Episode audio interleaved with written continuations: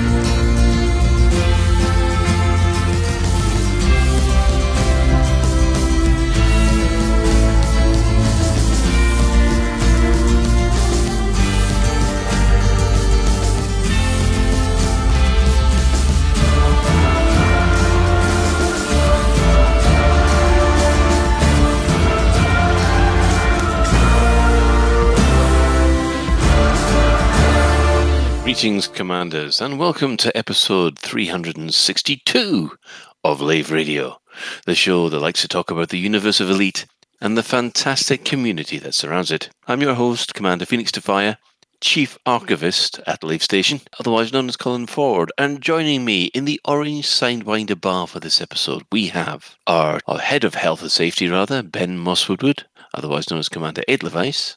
I'm taking the taxi. We have our staff liaison officer, Commander Psychit. Now, have you checked to make sure you haven't had to pick anybody else up, Ben? Just to clarify. It is no, it is it is just me and him. Okay, okay, good, good, good to know. Good grief, I hate to think of his Uber rating. And we also have our Inhuman Resources Director, Commander Shan. Hello, Colin. That was a Clarkson moment back then. A Clarkson moment. Yes, you said, uh, and its fantastic community that surrounds it. Oh, right. Did, I did a Clarkson pause, did I? Oh, I, I do apologise. You're to- becoming a broadcast professional. Next time, next you'll be opening a farm up and um, growing large mammals with fur or something. I'm not quite sure you grow large mammals with fur. Yeah, just like a make of cat. I am concerned about Shan's understanding of just general biology at this point. General a- agricultural. Right. So if you wish, you can join us live. We're hanging out in game. Ben is taking the taxi back to Lave, I do believe. I'm going to try and take a taxi 200 light years. Oh, nice. 100 light, well, under 100 light year jumps. Ooh, that'll be interesting. Hmm. Uh, so if, if you can catch hold of him at Lave Station, then you're welcome to, to try and find him. Otherwise, if you can't get to him in game, you can join us on the Twitch chat channel, which you can access through laveradio.com slash live. Click on the live chat, or goes to twitch.tv slash laveradio or lave radio, which is live on YouTube or and Facebook. So, um, yes, let's quickly go around the crew this week, see what they've been up to. We'll start with Commander Psychit, because it's been a little while. It's what what's it been like a fortnight, something like that? Um, I've not been. I've like, I've just been like you know here, do it, doing bits and bobs. Just been a bit busy. That's all. Oh, Fair enough. Quite, quite pleasant. Yeah, it's been it's been it's been really nice not being here. I'm not gonna lie. Oh, I'm Hang on, joking. Let me just find that know. kick button. Hmm. Right. Moving on from that ball buster. Um, ben, what have you been up to this week? Uh, sorry, I was making. I'm making coffee. I can I can talk now if you want, or I can, you can come back to me. Um, you know what? We'll come back to you. Uh, Shan, what have you been up to? I, I was just thinking that both Ben and Psychic need demoting because Psychic says she was glad to be away for two weeks, and Ben is so addicted to caffeine and coffee he can't pause his life to come on the show. So I propose we demote them. Uh, well, I do not uh, want to demote Well, them. hang on, hang on. You too, I'm, Shan. I- I'm in in human resources director, so therefore it's not your call; it's mine. So I, we need to think of new job titles. for demotion of Ben. Yeah, no, we're not doing that. Nope. not Anyway. doing that, Shan. anyway, um, in game, um, I've been quite enjoying my uh, bacterial colony finding exploits this week. It's been been quite. Uh, quite I've kind of got used now to to looking for the cowpats on the surface. yeah, it's very much like that, isn't it? Um, so yeah, I've, be I've fully mapped, well, you know, biological wise, three planets now. So yeah, I'm quite enjoying it. Really, it's quite interesting.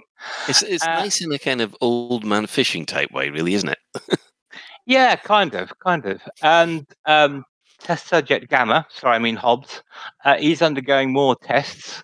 Um, this week, this week I have been testing um, Evil Cat and Evil um, exploits. And Because what I do is I've got one of those little toys on the end of a fishing line, like a fishing rod, and you zoom it along the air or the ground, and it gets the runner, and then you hawk it out at the uh, last person moment, and the cat jumps. So I've been trying to work out how far the cat can jump. So so far it can jump three cushions end to end. Um, but then once I'm confident and I've got the distance, I'm going to substitute the cushions for bowls of water. Really, I thought you would have been spikes. No, no, no, no. Water's fine because it, it's a bit of a it's a bit of water cat, so it won't mind. But it will just introduce an element of uncertainty because part of the part of this test is to ascertain whether it can change direction mid-air when it realizes it's going to plunge into a bowl of cold water. You see, so it's, it's all scientific. Lovely. Um, well, we're going to go back to Ben. Hopefully, he's finished Shan's grinding. his version of science is kind of in the 1930s German methodology, isn't it? If you're about you, hey, you know about Yeah, eugenics here. maybe late 1930s sort of scientific method, I think. But yeah, Are are you equating me to Dr. Mengler? oh, I'm- I'm, I'm sure there are other other notable scientists at that Sure. time as well. But yeah, Anyway, well, there is moving von. Braun who God- invented Godwin's basically law's going early today, isn't it? Yeah. Anyway, yeah. Um. You know, I I have, I have not been experimenting on small animals. Um. Although it was my daughter's birthday, uh, and I Is went she to a see small that- animal? She is actually yes, but she's cute, so that's okay. Um. But and I went to see Venom, and I enjoyed Venom. That was good fun actually. Um. I'm. Has any, anyone else seen it? Not yet. Okay, it's good. No spoilers. Stay for the ending. Like st- as ever, stay for the post credits. Wasn't Venom Um, the first one? Isn't This is Venom. Let there be carnage. Yeah, this is Venom. Let there be carnage. Woody Harrelson is excellent in it, as I would expect him. Yeah, as I was expecting him to be. Um, the chat room are telling you off that uh, uh, Shan has not got his ideas from the 1930s. He's got his ideas from Spectre. No, because if he got his ideas from Spectre, he'd just be sitting there stroking his cat, and he's not doing that. Yeah, but How he is do you going to try. He is going to try and hold the, the world to ransom for one million dollars. Sorry, one billion dollars. That was that. That was not Do- 007, That's um, Austin Powers. And Anyway. Ben finally catches up.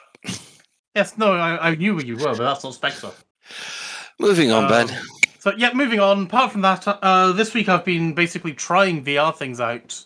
Uh, Mm. So I had a lot of fun with yourself and Shan uh, playing Bridge Crew last night, and that was that was great fun. Hey, you Um, played it properly, Ben. Come on, admit it. You, I said, trust me with the guns, and you like, well, oh no, no, don't trust. I gun with trusted you with the guns. It's In funny fact, I actually think I suggested you on the guns. it's it's funny that that every time we tried to set up, Shan was first to the tactical station, wasn't he? no one could get to the tactical station fast enough. Well, it's because that's the position I'm best day in that game. So, do you want do you want me on navigation where I can pilot the ship into anomalies, or do you want me on the guns? Well, I think everybody needs to take a turn. I was I was captain and, and the engineer last night, so That's not how it works. You don't don't take it in turns on the Enterprise. Yeah, I mean, I would agree there. You don't go off and see, you know, Chekhov and um, Riker swapping positions or something like that, do you? I listen. It's just so that everyone can have a different playing experience. It doesn't matter at the moment, does it? I mean, it was more like lower decks than the Enterprise. Well, that's okay because Lower Decks is the best Star Trek going anyway. These are the voyages of the USS Lave Radio. Its eight-year mission to really just be rubbish at flying a starship. Yeah, but we're getting pretty good at derailing trains. We're getting very good at derailing off any subject that we need to. Yeah. um, and then today, I've actually I've been doing something that was also lo- lots of fun, uh, which has been trying Minecraft in Java in VR. Uh, So hang on, this is this is Java. This is Minecraft running on Minecraft, Java. Minecraft Java edition hmm in VR in VR, and you could it's room scale. It's got shaders and everything. If you can, uh, shaders take my frames rates down to puking levels, but it looks very pretty. And you actually mine things by swinging your arms and you know stab things by by hitting them with your sword. Mm. Um, so How you do know, you you're jump? actually. Uh, I, I've got auto jump, but there is a jump button. You do crouch though by crouching. Because I think that would make me feel a bit nauseous. Yeah, I, as I said, I've got auto jump turned on, so I'm sort of moving around with my left control stick, and if I need to jump, it just jumps for me. So can you Um, nerd pole in it? Can I what? Nerd pole. What's nerd pole? It's where you put a block and you jump on top of the block and then you place the block. So you just basically keep jumping and placing block, blocks on top of each other. Yeah, I should be able to do that. So I haven't tried it. Uh, I've only tried. I've only tried it for a couple of hours, and most of that time was, "What do we do and how do I do it?" kind of thing. Because I'm not. I'm just not used to using a gamepad. I'm usually using the keyboard and mouse as well. So I didn't know what half the button did for so long. Hmm. Uh, but it, it, my God, it puts a sense of scale into everything, as you'd expect, I guess. But you know, everything's like one meter high blocks, and it's just eek kind of thing. So creepers like super scary. Oh, everything's super scary. Spiders. I, I mean, I, I've always hated the spiders in game. Um, you know, but when the spiders jump out of a tree and jump at you, that's horrific. I always thought the Endermen were quite weird. Yeah, not seen any of them, but yeah, I could imagine that. Um, what I want to go off and do is probably do some um, command command block stuff and make a teleport jump kind of thing to really see if I can get myself jumping down onto some slime and then just try to make myself puke up. That sounds fun. Yeah. Right. Well, moving on from there. Um, let's see. Obviously, uh, we played. Uh, We had a full crew at Star Trek Bridge Crew, so that was me, my friend Ralph, and uh, these two nerdoels, uh, and we we we we actually gelled quite well as a as a bridge crew. I thought it it came across quite. alright. Yeah, not too bad for, for a bunch of beginners. And of course, we lost at the Kobayashi Maru because we can't reprogram the simulation. And there's no apples either. No apples either, yes. Of course, you need apples to win the Uh, Kobayashi Maru. I thought it's a bit like herding cats last night. I mean, next time when I'm when I'm captain, you'll you'll learn to relish the Oh, sheer no. order of the Shan regime in Bridge Crew. He's going to fire us all, isn't he? Yeah, he's going to try to. Anyway, apart from that, and in game itself, um, I did try a bit of VR in Odyssey, and it, it just it just goes to prove that my machine is not up to it. Um, so yes, I need to. I need to. Yes, everyone. The restream bot, um, Northropolis has gone Shan in the Captain Kirk style. Yeah. Yes. Um, let's see. Yes, I did try Odyssey in, in VR. It, it's just too unusable for me. So, it, to tell you the truth, I think I prefer playing it flat screen because it stays flat screen all the way through. I don't like the the jump to the flat screen HUD when you actually start walking about. It really does. Yeah, I mean, It I, is I so jarring. I know if I'm doing, if when I tried VR, I deliberately didn't get out and go on foot because it Hmm. just, no. No, I, I need to. And this machine that I've got is a little bit out of date anyway, so it needs to be upgraded.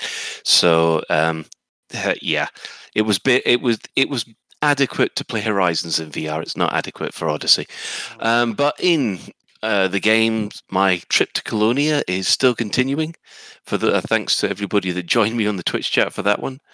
Uh, and uh, yeah, done a bit of power play. Oh, and of course went off to to find the dredger, which of Mm. course we'll be touching on later. So, um, that's it for the crew. So let's see what they've been up to this week. So, what have the devs said? Well, first bit was a bit of bad news, wasn't it? Update 8 delayed until next week. They said they're too busy. They're, they, they've had to delay it because they're polishing features and fixing bugs. I'm not wanting to sound overly harsh, but does uh, does it, is this a big surprise to anybody? Not really. Not really, but I'm glad they do it. I mean, Yeah, can same. you can, can you imagine the outrage if they released something too early that hadn't been tested? Oh hell yes. Yeah. Yeah, I, I, I would. I'm, I'm fine waiting another week. hmm Um, I'm sure some people aren't, and I'm sure the forums did. You know, they needed fire extinguishers and stuff like that. But I, actually, to tell you the truth, the forum response was very much like yourselves. It's sort of right, okay, we're glad you're taking the extra time. Mm. That that seemed to be the vast majority of, of the responses that I saw. okay. It's half term next week as well, isn't it? it is yes, which is. Oh, um, before we move, so as uh, you guys know, but so the stream doesn't go saying where's Ben. I'm taking the next two weeks off because of family and half termy things. Mm. Yes, half termy things. Hopefully, I'll be back in Scotland, back down in Scotland, uh, back down from Scotland in time to do the show next week. Fingers crossed. But- Possibly no show next week then. All depends if there's an accident on the way down uh, and whether or not I'm involved in it. Are you not allowed to do the show from Scotland then, Colin? No, Well, no, I, I, All depends on whether or I not I was can about get to slag Scotland off there. That's terrible. Well, I do But the show from Scotland, so they, and Nicola Sturgeon hasn't banned me from. I would be able to do a show from Scotland, but we're travelling back on the Tuesday, so I'm hoping they get back in here in time. You could do a mobile broadcast. That would be exciting. exactly. Stop somewhere, like Gretna Green or something. What and join the Tesla, um, the Tesla Owners Club. Because the Tesla, it's funny that in Gretna Green service station, there's about four or five Tesla uh, charging stations, as you well know, and it all it seems it attracts Teslas, and the Tesla owners are all just standing around talking about their Teslas. It's equivalent of getting a Dyson out in the middle of a dinner, uh, middle Well, middle it's class the- dinner party. it- it's it's the optimum charging point before heading north into Scotland, so it's a bit of a congregation point. But if you are looking to charge your EV, the blacksmith shop at Gretna Green has a uh, 50 kilowatt charger. That's quite cheap, and there's no queues for it. So go there. There you go. Tesla tips from Shan. Maybe that, that's that's what we need to put in uh, at the end of this. Uh, any other business we have Shan's Tesla tips. I don't think so. um, right. Uh, so generally, yeah, it's it's been. I think everybody here in the crew agrees it's a, a good idea to get any issues fixed and take a little bit of extra time to do it. Uh, one thing. Sorry, yeah. Go on. Uh, I was going to do another public announcement about update eight next week. Is don't expect to play on the day of the patch.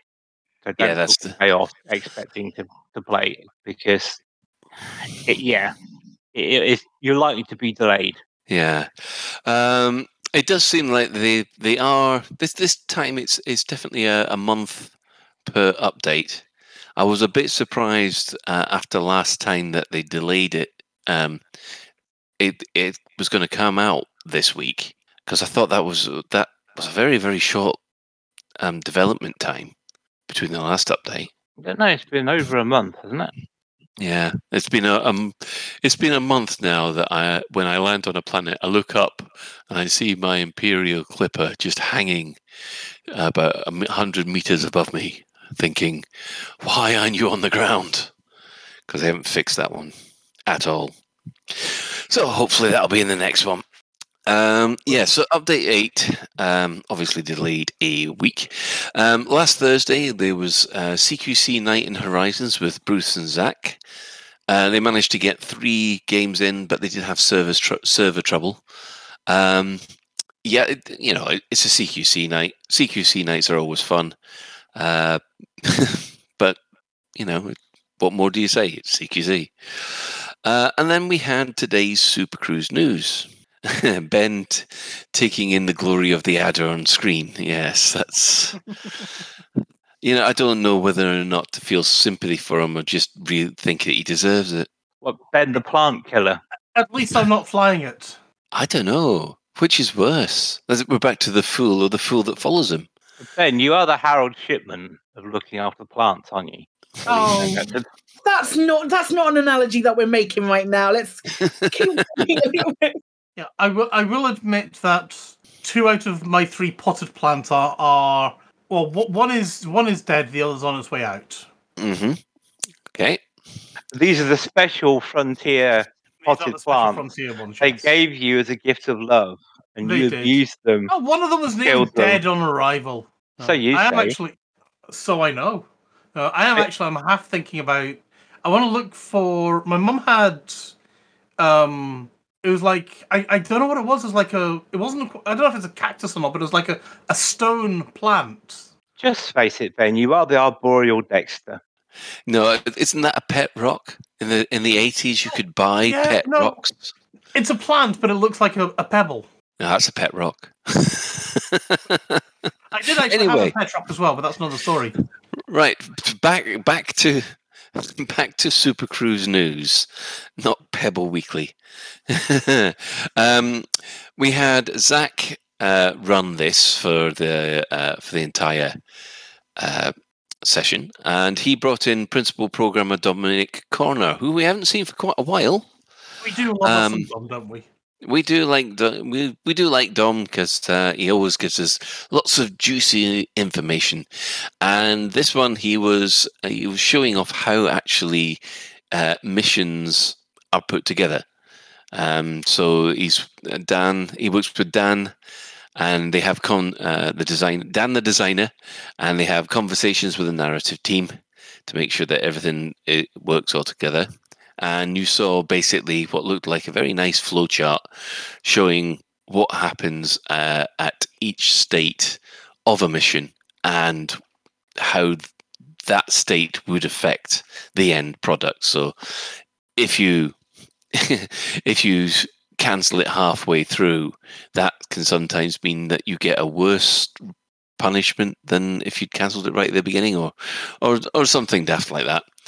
Um, it was quite interesting to see Ben. Uh, oh, hang on, Psychic. Did were you able to catch that one? Most of it. I caught most of it. I caught the the bit with the flowchart and um, little bits of the conversation um, that they were having. It was incredibly interesting. Yeah, I mean, it, what what got me was how complex just doing one simple mission seemed to be. There seemed to be about fifteen little different states Yeah, for the mission, and they even had little wrinkles where you have sometimes they'll have a random encounter where there are are um, scavengers already there. I, I thought it was fascinating, there's but like loads of different tiny little mitigating factors and RNG moments mm, that we we kind of we kind of take for granted a little bit. we do, we do. It's um, it it just gave me an idea of the actual complexity that's needed for behind the scenes, and we don't see basically what's what's behind the curtain. We thank our Dom for our daily thumb. Um, however, one thing that they, um, him, uh, Zach and Don, uh, Dom touched on was the fact that um, these are with update eight. There's a crumb of combined food and mission elements coming in update eight, which means sort of it just seems that um, things are, are are going to expand. Thankfully, um, the first point was AI fleeing. So that um, it seems that a target, if they get spooked, you know, this assassination target, if they get spooked, will run uh, off to a ship and take off. If they manage to get to that ship, the mission fails. Um, I, I think, well, it would be nice if you could run to your ship and chase that ship, but um, it, it's a nice bit of variety. Shan? Yeah, without yeah, think about that. Without the ability to do a crowd control effect, i.e., cripple them or stun them or something, it kind of makes it a bit of a once they're ahead, they're almost going to stay ahead. You can't like hobble them to slow them down at the moment. Well, actually, you can because if you shoot them and they got their shields off, as soon as their shields are off, they stumble. But they have you have to shoot through the shields first, don't you? Well, you, you telling me you can't run a gun? It depends how far. I guess it depends on how far away they are when they get spooked, doesn't it? Yeah, it it, it does dep it it does depend, but I like the fact that you know they're not just going to be hanging around. They, they they've got a a runaway button, if you like. Yeah, I mean, it, it sounds like basically you don't want to go in there all guns blazing, set the place on high alert, and this scientist you're meant to assassinate is going to carry on doing his job. Yeah, it, it gives more weight to the sneaky, stealthy missions. Yeah, get in there, hit them with the with the power up, and, and then get out. Yeah. Well, on the on the subject of doing stuff naughty, um, if you commit crimes on foot, such as murdering people uh, in uh, or massacre missions, bounty hunters may be sent after you, eh, but only if you're on your own ship. Um, Shan, So, does your on foot bounty translate into a ship wide bounty, which the authorities will then get you, or is it just a single bounty hunter ship that comes after you? I have a sneaking suspicion it will be a uh, either a single bounty hunter ship or a number of bounty hunter ships. Once you get to the station, you'll probably be fine. But we, we don't know the full details yet. That's all. that- That's all we've got. I mean, to tell you the truth, this is the kind of thing that I've been after because it makes me feel like uh, makes things feel a little bit more joined up. So, are the do we know if the bounty hunters are actually walking around the settlement so you can shoot first, No, or do They're they coming after you. Spawn? They suddenly spawn. They- yeah, they come after you when you're in your ship. So you're flying back to the station to hand your mission in, and then these bounty hunters will come after you. Yeah, because I, I mean, ideally, you'd, you'd want to go around shoot the bounty hunters first, shoot first, and then you'd be home free because that would be a way of avoiding that, wouldn't it? You can just like bump off Well, bounty no, because there, there won't be any bounty hunters on site. What will if if the way that I look at this in my head canon is that you have just gone and committed a, an awful act at a settlement and flown away. That act has been reported, and a whole and sort of so that the the act that being reported said we are willing to pay twenty thousand credits if you can off that awful commander Shan who has just wiped out half our settlement. Here, here you go, and then these are, are bounty hunters that have picked that bounty up or trying So- to get the bounty on you. So I've never done anything wrong at settlement to Mm-hmm. incur a bounty, so you'll have to forgive me. I've been completely innocent of anything. Um, if you do a bad crime, that would Yes. mean you would incur a bounty and then get in your ship. Mhm. Does the settlement's anti-ship weaponry open fire on you, or Yes. do they let you go? No, they open fire on you as well. Interesting. Yeah. What I've normally had to do in this case is I've either had my SRV outside uh, a settlement, so I've run to my SRV and then driven off to get my ship, or my ship has been out of firing range behind a mountain range, and I've walked over the mountains and and attacked the settlement, and then walked back over the mountains to get away. Okay, interesting. As I say, I I never do anything wrong in game, so I don't know about these things. Mm. Yeah, for, for some reason, I don't, I don't know about Psychic and Ben here, but um, I, I wouldn't actually do anything to get a bounty in, in, in the flight part of the game, but put me on foot, and all of a sudden I've become an absolute merciless Same. psychopath. Yeah, I'm a complete klepto after playing God knows how many RPGs where it's expected that you loot everything. Yeah. Do you think that's because the penalty for losing your ship is higher than on foot? No, I just really like shooting people. In Uh, game, I hope so, we not need a- IRL. We need, a, we need a clip of that there. yeah. According to this, uh, Shan, uh, Mr. B. Fett would like to have a word with you. I'm looking forward to that.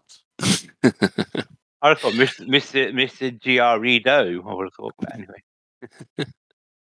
um, on the the final part was that they have now started to add um, NPC involvement to the collection and delivery missions.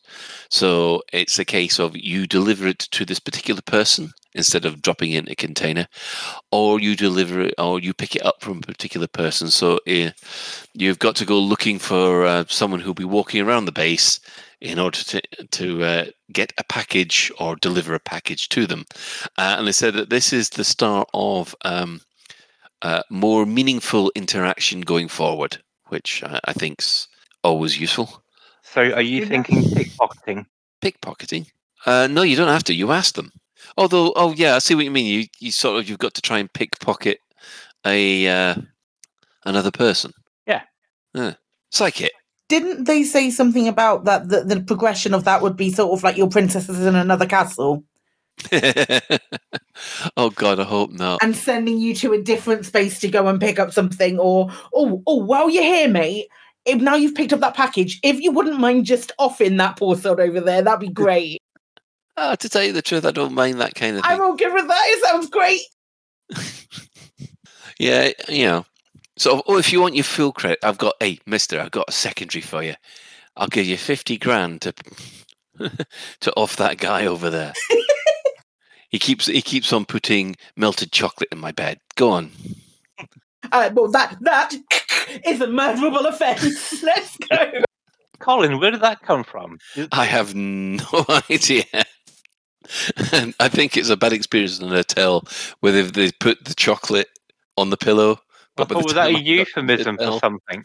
No, they, they they have this, you know, the turn down serve. This in the very posh hotels, they have turn down service where they they they, they make your bed up in a in a way that's almost impossible to get into, and they put a little bit of chocolate either on on the turn down or on the pillow, and I'd have thought turn down service would just be me saying no. I know what it is, Colin. You you went to a hotel and they put a chocolate on your pillow and you didn't notice. And when you woke up in the morning, the back of your head was Hmm. covered in melted slimy chocolate. Oh, that'd Well, horrible. all, all I can say is I hope it was chocolate. Oh, Oh. why? Why? Oh, Well, I- I guess it's better than waking up and being covered in melted chocolate. Can we move on from this again? Yes, I think we shall. Um, in addition, we have four new engineers coming to Colonia, which um, obviously three of them are on foot stuff, but Yi uh, Yi Shen is a hybrid engineer with unique unlocks uh, the bubble engineers have. I mean, that seemed to be all right. Uh, and then they showed a video demo of uh, some of the emotes, including the tagging.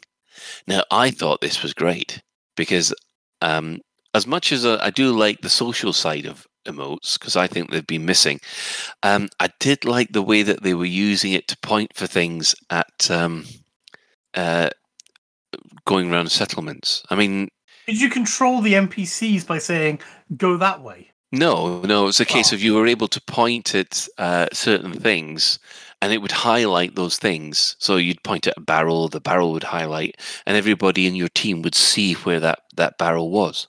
Yeah, but I'd like you know it'd be nice if you could say team, and you know team go and shoot that barrel or something like that. Uh, interesting question from stream. Um, someone asked what unique unlocks. Night vision for one. There's there are You certain things. that in Colonia. No, no, no. There are certain things that are unique to particular engineers. Um, and you can get them in. There are certain unique unlocks that you can have in the bubble with like just one engineer, which you then can also now get in Colonia, but with only one engineer. That's what it means. I see Van Otter knows the, the Kate Beckinsale story. That's that's silenced everybody. I don't know what the can't even Kate. Beckinsale. And I can't see Van Otter either. Yeah. Um, let's let's see. if you look up Graham Norton uh, and uh, Kate Beckinsale prank, you will find probably the best prank in existence. Uh, Okay. and uh, yes, and the fact that it's it's told by Kate Beckinsale is even better.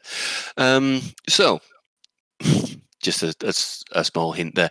Uh, so, uh, I mean, Psychic, can you see uses for these these emotes that uh, you didn't envision before? I the, literally the first day that we played and, and we got into a group and we were starting doing um uh starting doing f- fighting and combat. The f- literally the first day that we did it, I said I really want to be able to tag some stuff for people. hmm and it's very nice that that's coming in. Um, emotes are cool too because um, I want uh, I want to do like a Spider-Man moment. You know, when two people point at each other, I think that'd be really funny. Yeah, yeah. They said that on the stream. They said, Yeah. I, want to, I want to recreate the Spider-Man meme. I mean, they even did that in um, in Into the Spider-Verse, didn't they? They did the Spider-Man. Yeah, right at the end. uh, and finally, and one of the things that I thought was very exciting was the megaship interiors. Um, now, all station services are possible inside a mega station, inside of a mega ship, rather, including frontline and Fergus, uh, uh, frontline services and Apex. However, these services change when the mega ship moves, which um, I, I was trying to work out. Why would you shut down half of your megaship facilities after you've jumped somewhere? Maybe it's like Stargate Universe, was it? Where they got in a mega ship and it all broke. Mm, Was it Um, Universe? Star, Stargate Universe? Was that the uh, series? yeah. Well, Yeah, the upshot, yeah, the upshot is, is as megaships jump about the place, when they arrive at certain sti uh, systems, for some reason, these systems will shut down certain services on the megaship. So you may have uh, the Apex taxi available to you in one system, but then as soon as you've jumped, the Apex taxi is not available anymore. However, which could actually mean that you would be stranded if you had uh, taken the Apex taxi there. Jean? I was just thinking when that would likely be the case. And presumably, if the megaship jumped to a system in which there were no landable sites Mm. with a range of apex, it would shut down because you can't take the you can't take the shuttle to a place it can't land. Yeah, I mean, I was thinking about this because when you walked around the the megaship, you saw that, that there was the apex. With uh, the, I might as well point out the the megaship itself is a completely different layout to everything else we've had so far. It's still got the same f- um, features there, but they're in completely different, completely different layout, which I think was great. Um, the I think the main issue is is it, they've got to be at a system where the shipyard is not available and also the apex is not available. And then you can use escape pods. Okay. yes. Uh, escape pods will return you to your last safe location. So if you have no ship and there's no apex to return you to a starport or one of the uh, the shipboard shipyards where you can transfer your ship to then it saves you for being stranded because Mhm. there are they, they say there are occasions where you could be on, stuck on a megaship as it goes round and round the galaxy but there's only one place you can get on and get off That's no fun. Yeah, but I mean, the you're assuming you docked your ship there. I I trust your ship won't vanish. no no your ship doesn't vanish this is only if you have turned up on the megaship on an apex taxi and you get to and you, the the ship jumps and the apex taxi facility is not available in the new system Yeah, because say for example, Ben, you hitch your lift with me on my ship as a as a oh. crew member, and then you get off to walk around. I then decide the megaship isn't very interesting and leave. Your ship isn't at the megaship, so you you only have the apex to get I, you I, off. I literally just bumped into Karumba as I was walking to my ship. So, Oh. hi Karumba, I'll, I'll give you a shout out just now while I remember. Yeah, well, uh, yeah. So Shan's plan for dropping you off at a at a uh, at a megaship has now been ruined. Then, Yeah, obviously Frontier heard Shan's ideas and have decided to nix them, basically. Why are you assuming I have all these nefarious schemes? Because you told us about them. it's, Doesn't it's mean like to say uh, I'll do that. I'll do it. The bad guy know- always monologues. You've got to remember this. it just does. re- It, I don't know if anybody's ever seen Avatar: The Last Airbender, but there is this character called Sokka who decides to do a sneak attack by shouting "sneak attack" and then trying to hit someone. No, the reason why I speculate things like that is so Frontier fix it, so more evil people don't actually do it to people. yes, Harry. So therefore, I am preventing mischief, not creating Yeah. it. Yeah, the reason why I shoot everybody is to fix the bugs. Yeah, Okay, moving on from there. Uh, overall, what did everybody? Uh, well, we'll start with you, um, Psychic, because you saw it. What did you think to this stream? I thought Zach handled it quite well, even though I- there was a lot of technical difficulties. Zach did so well. Zach Zach's um really good at the the old streaming malarkey. He's got a proper handle on it. So um yeah, I've got nothing but good things to say about Zach. Says Psychic, wanting to get on the next stream. nah, I want to get him on flight assist, mate. Yeah, Zach, if you're listening, remember Chief Archivist here, you know, and just saying. Right, anyway, moving on. The in-game events. What has been happening this week?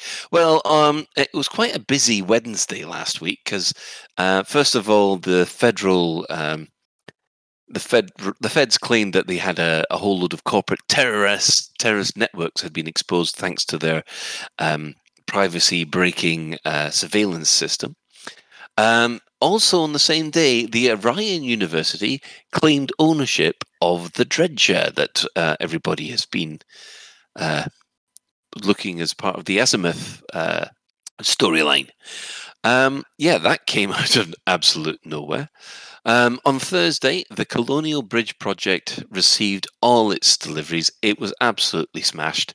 Uh, now, as of the 28th of October, there will now be 30 dockable megaships placed along the Colonia route, uh, and they'll serve as station reports.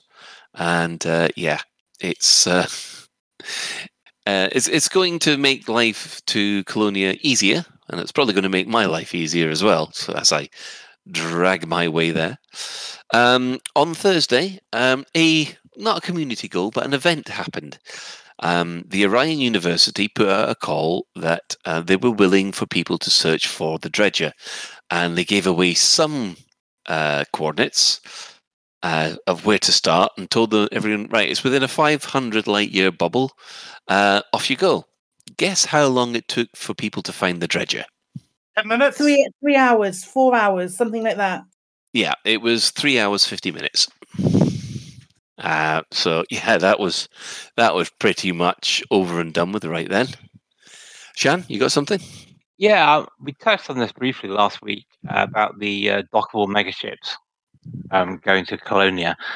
I, I- think there's kind of enough tra- um, traffic going between Colonia um, as, as it is. So I think I'd prefer them to be put going to different uh, location, maybe to the Formidine Rift or somewhere like that, where you could actually serve as a bridging point to go further into the galaxy rather than along the M6. If you see Yeah. where I'm coming from. It does begin to feel like the route to Colonia is becoming um, very much like the M6, with lots of service stations along the on along the way. Um, uh, I'm going to see how far I can get before the the megaships come in. I I don't expect to get very far. I'm still something like uh, fifteen thousand light years from from Colonia, so I'll probably be using that bridge quite often. Well, 30 megaships, what is that, about 20, 22-ish thousand light years to uh, Yeah. Colonia? So it's about one every thousand light years, isn't it? Um, they've they've said they're going to try and place them every four to five hundred light years because there's also the um, the stops that are already there. Yeah, definitely M6. Yeah, so it, it definitely feels like you're you're already passing the service station um, and having to work out whether or not you need to go to Lou now or in 400 light years. So uh, yeah, Psychic. That's only it's only step one of three as well, isn't it? On that um on the CG information, it was like this is this is the the first part of three of a three parter. So whether the other two are like linking other sections or they're going to e- add even more onto the M6. So basically, what you're saying is they're going to make HS2 of megaships all across the galaxy. No. because um, it will actually be com- this will actually be completed. Well, I'm not sure if HS2 will actually ever be completed. Well, not to Manchester or Leeds, I don't think. Anyway, uh, mm, sorry, distraction. Um, well, on Monday they actually revealed the dredger's location. Um, However, they did now say that now that we've the Orion University has now said that when they uh, they're going to send a megaship out there to claim the space dredger uh, and repatriate the crew. Now, I hate to say this, but I don't see the crew wanting to be re, re, uh, repatriated. You think this is going to be a conflict conflict uh, community goal later? Uh, yes. Um, do we actually know anything about the Orion University? Is it like the Open University or something? Uh, apparently, it is the premier university for. Let's have a quick look as I open the link quickly. Man looking up stuff on the internet. Uh, it's the largest independent educational institute in the core systems, rivaled only by the Imperial Science Academy and the Olympus Village University. So That you sounds like it. That sounds like it should have been read by Peter Jones, doesn't it? yes, yes, and, and I just want to know: is it being a shill for the alliance of the Feds? It's independent. And do you believe that? and it doesn't actually say where the Orion University is. It sounds like that this is more like the um. Hopefully, it's one of The in Open somewhere University. in the, Ori- in the Orion system. I'd hope, but Uh, um, Paul Archer has speculated it's a polytechnic.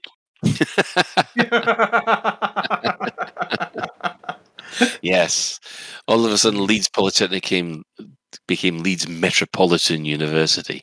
Mhm. Uh, yeah, the same kind of thing happened up in Edinburgh where you know you had a couple of universities and then suddenly anything that was like a sixth year college and above became a university. Yeah, like like Nottingham Trent. Anyway, moving on from educational establishments. So we all think there's going to be a bit of a argy bargy over the dredger then. See, that would be really cool if there is a. Again, it's I don't remotely think it's going to happen, but if there was a CG, it would mm-hmm. be very cool to have the CG based inside the dredger. So you have like boarding parties to try and Oh, kill the existing crew, and then people could play the existing crew to try and repel the boarding parties.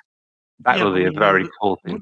They're not going to do shipboard combat or anything like that. I know, I know, but I- when I see that, I think, oh, that that would be so cool to have that. Shan, you are forgetting the critical thing here. There is no gameplay in shipboard com in shipboard things. That being said, that being said, like jokes, all jokes aside, at the moment there would never be an on-foot CG because um, a fair proportion of commanders don't have access to on-foot stuff. So even if there was like anything that would be an on-foot thing in the far distant future, it's it, it's not going to happen right now f- because we don't have um, an equal footing on um, PC and console. Yeah, that's that is a very good point. So uh, just have to wait. I think we'll probably have to wait for the console versions to come online before we start getting on foot CGs. I, I guess you could make like a conflict zone, couldn't you? Well, you know, it would be nice if you could uh, actually fly between two megaships, uh, a megaship versus a dredger blasting at each other. You get that serious uh, Star Destroyer vibes. No, man. Actually, you could you could um, maybe reuse the assets from the bases, and yeah, instead of having the CG, you would have it like a conflict zone, and it would be resolved in the same way as conflict zones on the ground are. Could we do it and pretend it's like uh, Star Wars Episode 8 and have the dredger slowly chasing uh, another ship, but it's unable to catch up, but the other ship's unable to jump away? I, I I want to fly a completely pointless bomber over the ship. Yeah. Too soon, So anyway, I'm I'm sorry. Uh, for some reason, I've got a, a blind spot for the number eight. I just go seven nine. I don't know why. Uh, anyway, moving on from there, I think. I think it's the time of the week. Store alert!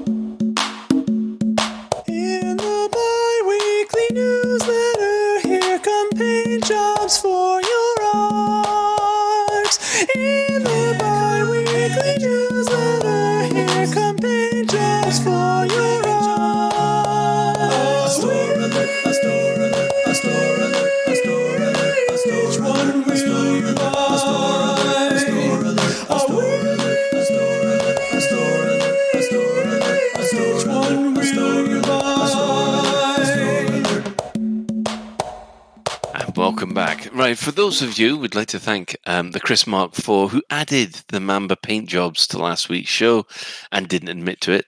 I don't know whether or not he thought we were going to blame him for the horrible brown 70s Mamba or not, but uh, um, he has added the Type 6 Overdrive paint job, um, which is also available in the Hawaiian shirt pink and green. Um, oh, Shan, what do you think to these? Does anyone else think this is the least appropriate paint job there's been for quite a while? Because there's nothing exciting and sunny or even tropical about a Type Six. I, I mean, I was I was thinking that. I mean, uh, I mean the Type Six. It's it's a decent enough ship, but yeah, I mean, it might be wish fulfillment. You know, it's like that thing on the back of a well, not an adder, but you know, my other ship's uh, Imperial cruiser. My my other ship's an adder. What's that, Ben? You could have that one too as well if you wanted. Ugh. Colin. Colin's got that on his ship. yeah. At the moment, I have got a, I have got an adder docked up at Lave Station in the in the racing stripes, but uh, I don't think I'll be getting this one. Can can you actually think of any ship in which these paint schemes would be suitable on? Chieftain, They have them on quite a few now, don't they? they do actually. Might go 'Cause- right on a Storylands or something. Back to the Mamba again. Actually, no. I, I, that is that is. Ooh, yeah, a beluga maybe. Yeah. Maybe there's some of the passenger liners. Do we have it on a passenger liner? I can't. I don't know. Actually, we'll have to, we'll have to have a, uh, a check of the site. Well, and currently there is thirty percent off fleet carrier customizations. So um, even though there's a thirty percent um, uh, price duct in game, there's also thirty percent uh, discount in on the store. So there we are. Um, right, we will be back in a bit after the adverts to have our main discussion. Want to tour the frontier? Travel with Colmac Reeve and our new fleet of passenger starliners. We've opened up the universe for a range of budgets. Option 1 Luxury. My husband and I like to travel in comfort. The new luxury cabins were like a home away from home. After all, one's home is a castle. Option 2 First Class. We'd saved up a bit for a really special trip. The first class cabins were like nothing we've travelled in before, really luxurious. Option 3 Travel Cabin. We won a trip with Cormac Reeves Monthly Lotto. A travel cabin for two on a Starliner around the solar system. Once in a lifetime for us, simply amazing. Option 4 Basic Accommodation. Me and my mates just wanted to hitch around the universe. It's so great that we have the option of getting a really cheap cabin to see the sights. It saved us loads. And for the budget conscious and slaves, we have our cheapest option yet. Well, I needed a. And we won't sell any of those frozen passengers into slavery, I promise. Colmac Reeves All Budget Tours, seeing the galaxy from luxury to freezing tubes.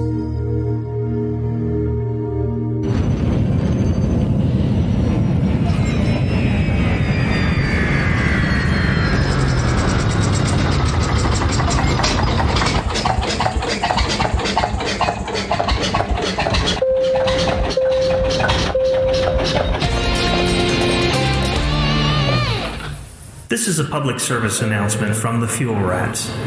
Please stop what you're doing and pay attention. If we can rescue you, we will, but you can help us help you by following these easy steps. 1. Fly 50 light seconds or so from the system's main star and drop out of Super Cruise. 2. Note down the current system and the nearest stellar body. 3. If you're on emergency life support, log out immediately. 4. Go to fuelrats.org and click Get Help. 5. Stay calm, hold your breath, and let our seasoned professionals do what they do best. The Fuel Rats. We have fuel, you don't. Any questions? Are you struggling with paying fines? Do you lose sleep in hyperspace worrying about docking at the next space station? If the answer is yes, then you need to call Cowell and McGrath Fine Management Services. Got scanned while in Federation space and was caught carrying slaves. It was an unexpected expense that I couldn't afford on top of my fines for damage caused whilst docking. We can help you consolidate all your existing fines into a single large fine, payable in regular instalments at what is almost a competitive interest rate. I called Cowell and McGrath Fine Management Services, and they helped me pay my existing fines before I got a bounty on my head. They really saved my life. At Cowell and McGrath, we've helped thousands of pilots whose fines had spiralled out of control. I dared not go near a police star system. Got so desperate that I'd almost resigned myself to a life of piracy. Luckily, I found Cowell and McGrath's services before I actually murdered anyone in cold blood. No fines too big, no criminal record too damning. We're here to help you, no questions asked. Find us in the Lave Business Directory. I'd got into debt as a result of a massive counter lawsuit by Watt and Prittney. It happened because I'd taken advice on Python protection insurance from. Wait a minute! It was you! Carolyn McGrath. Minimum liability, zero accountability. Warning balances may go up as well as down. Missed payments may lead to repossession of your ship, seizure of cargo, or the issuing of a death warrant. And welcome back. Now, our, for our main discussion this week, there have been a lot of complaints about Elite Dangerous and specifically Elite Dangerous Odyssey being an MVP. Uh, or minimum viable product with lots of unfinished bits all over the place. However, the question that we would like to ask or ask ourselves is what parts of Elite Dangerous actually feel complete to you? Uh, and I think I think we'll start with um, Commander Psykit. It's a big question, I know. It is a, it's a huge question. How very dare you? um, Deep end much?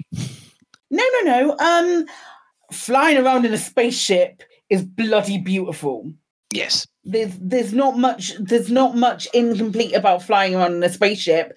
I personally do not feel like there is a huge amount that is incomplete with regard to how settlements look as well on um on ground like when you're coming into one of these new settlements when you can see the atmosphere and all of that that felt complete and a um and everything that I, I wanted it to be at that point so i think they've done tenuous atmospheres incredibly well um and the, the while while i would like more more guns because obviously i would um i think a lot of the gunplay works like i would expect the gunplay to work like the handheld guns in elite so Right. That that's good. Um, okay, we'll move on to Ben.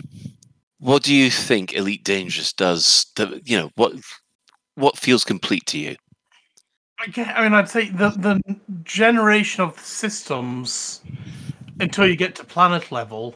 Um, I'm not sure I would agree with Sai about the settlements because I keep I keep seeing things in the settlements like, oh, I want to do that, and then I'm like, damn, it's just a it's just something I can't interact with. Um, and that's probably just wishful thinking on my behalf, but I just you know I see things and I want to play with them. Um, Yeah. it's very hard to think of something that I couldn't think of. You know, something what I would like to touch. You know, I, I mean, I guess you know, Sai got the Sai got the the starter for ten. You know, flying around is is the bomb. It always has been. Um, I do really appreciate the missions and things like that. Yeah, even with the missions, and I love doing the missions. I would still like to improve them. Yeah, I'd like more variety. I'd like more choices. I'd like more wrinkles. I'd like more story. Right. Um, Okay. Yeah, I'm trying. It's very hard to think of something I wouldn't want to touch. Okay. Uh, Shan. Yes, for the purpose of the discussion, it's important to make the differentiation between game mechanics and systems that are complete and those which could do with a tweak. Um, so, and the ones I think we should be we should be focusing on are the ones that we know they're not perfect, but they're pretty much there, rather than, for example, CQC, which we all can say. So, I think actually, um, we since we mentioned the Stellar Forge, I think the, they've got the navigation mechanics about right. The fact you can now plot twenty thousand light years, you can plot um, to take into account neutron jumps. So the whole galactic navigation thing, I think is pretty much there. I, I, I can think of tweaks, but as a thing needing a lot of work on its own, I don't. I think that's pretty much there. I would certainly agree with it.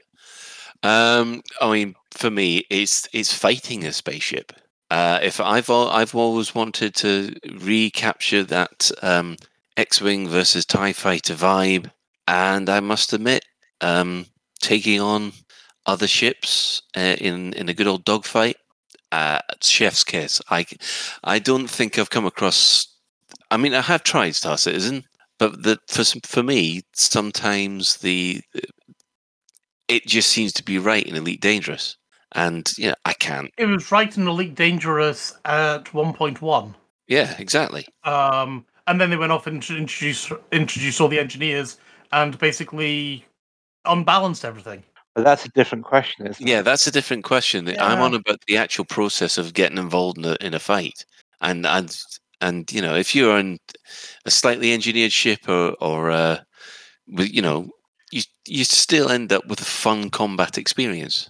Yeah, but I just feel they broke they not broke it, but They, they, they broke. We can agree that they, they broke, broke PvP. balance. They broke balance in PvP. Yeah. Uh, but as far as uh, PVE is concerned, I think that is still, regardless of the the engineering stuff, is still a fantastic experience. yeah, experience. and uh, for PVE definitely. Yeah. Right. Um, we'll go back to Psychic. See if you uh, you got another one. Um, I agree with you about PVE, um, engineering or not. I really enjoy going out in a fully eng- engineered ship and um and killing people. I think it's excellent. Um, and and like and uh, you know what. I think Thargoid combat is really up there as something which was it, which has been great, and I, I feel like because it's at such a um, a skill level, and it, and it is difficult. It is difficult if you're one v oneing, um, whatever. Um, that I think is that I think is still excellent. Whether it is perfect, perfect, m- maybe we could make tweaks. Yeah, absolutely. But I think Thargoid combat is great. Excellent. Shan, you wanted to make a point about uh, the combat. Yeah, I, I, I- well, I would go. I would agree with you to, to a point about PVE. I, I think once you have got yourself a fully engineered um, big three ship, PVE combat becomes trivial. Um, so I, I think, but we have to think then ask the question: Do we feel as though the engineering mechanic is still a placeholder, or do we think it's pretty much done with a bit of balancing about? My gut feel says there's more to be done for engineering in space rather than well, obviously we know there's more to be done, but the actual spaceship, I believe there's more to be done to fill in the engineering part.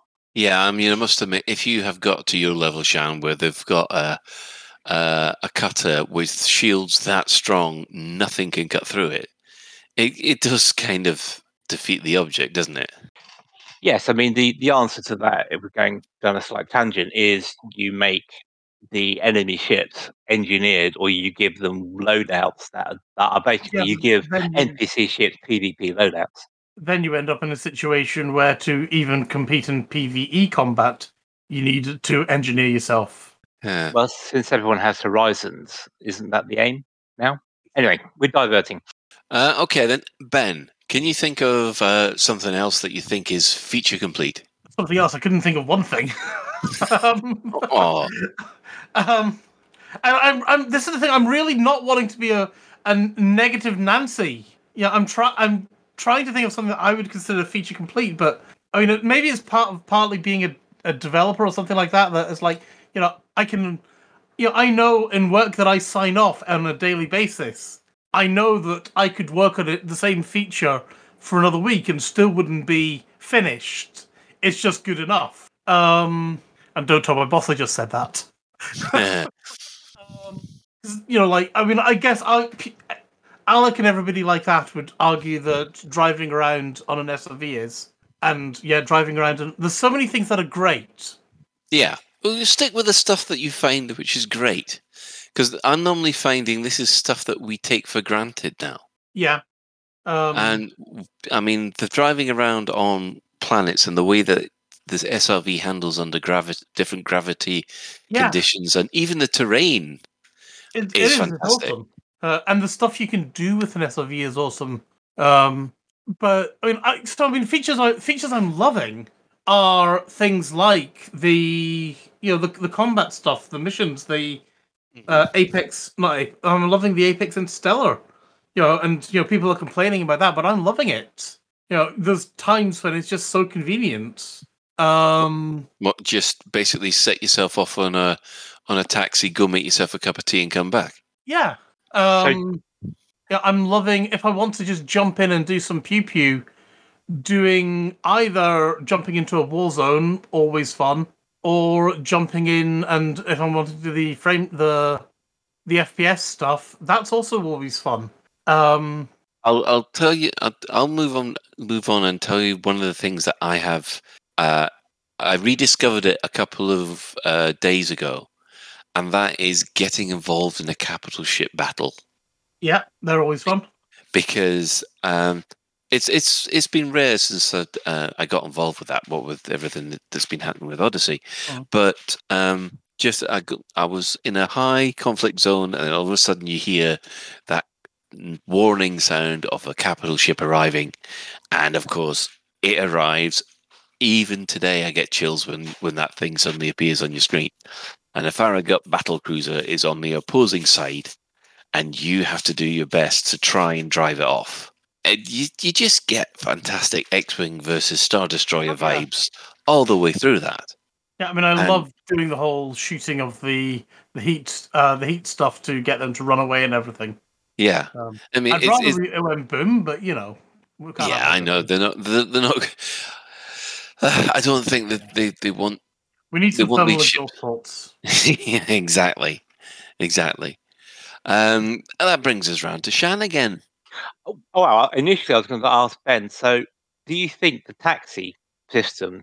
Do you think that's done? Do you think that's that's a feature complete? You know, that's one we can take off as saying, yeah, that's that's good enough. It gets you from A to B. It does what it says in the tin. Yeah, you know, you you can you can go off and moan that oh my god, it's so boring. You're asking somebody to do half the gameplay for you. What do you expect? Um, And the capital ship, I will agree with you. Capital ships are fun to um, solo and, and make go away. Would you say they need anything more done to them? to tell you the truth, um, I I would I would love it if uh, you if you know the very first trailer that there was. Um, it's the Damocles trailer.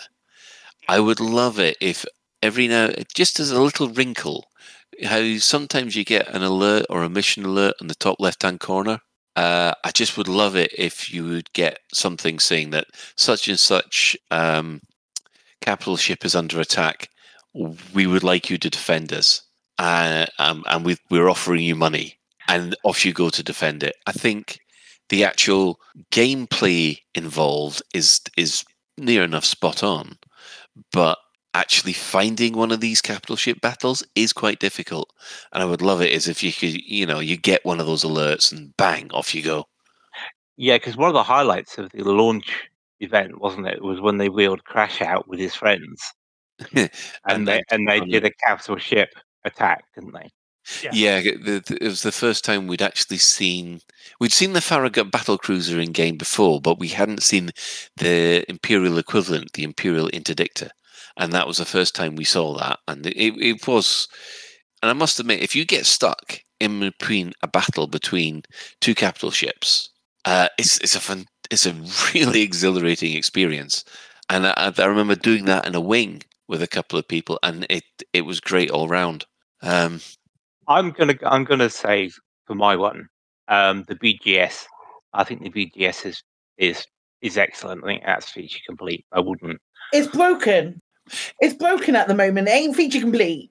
No, it, But It's I, broke, I'm, differentiating, I'm differentiating between bugs and I'm talking about features, not whether they work. Now, there's so much more that could be done with the BGS to make it more Yeah, but that's immersive not- and more things. I you- certainly wouldn't say it was feature complete. So you think that's you think that it's just a framework, it's just a skeleton.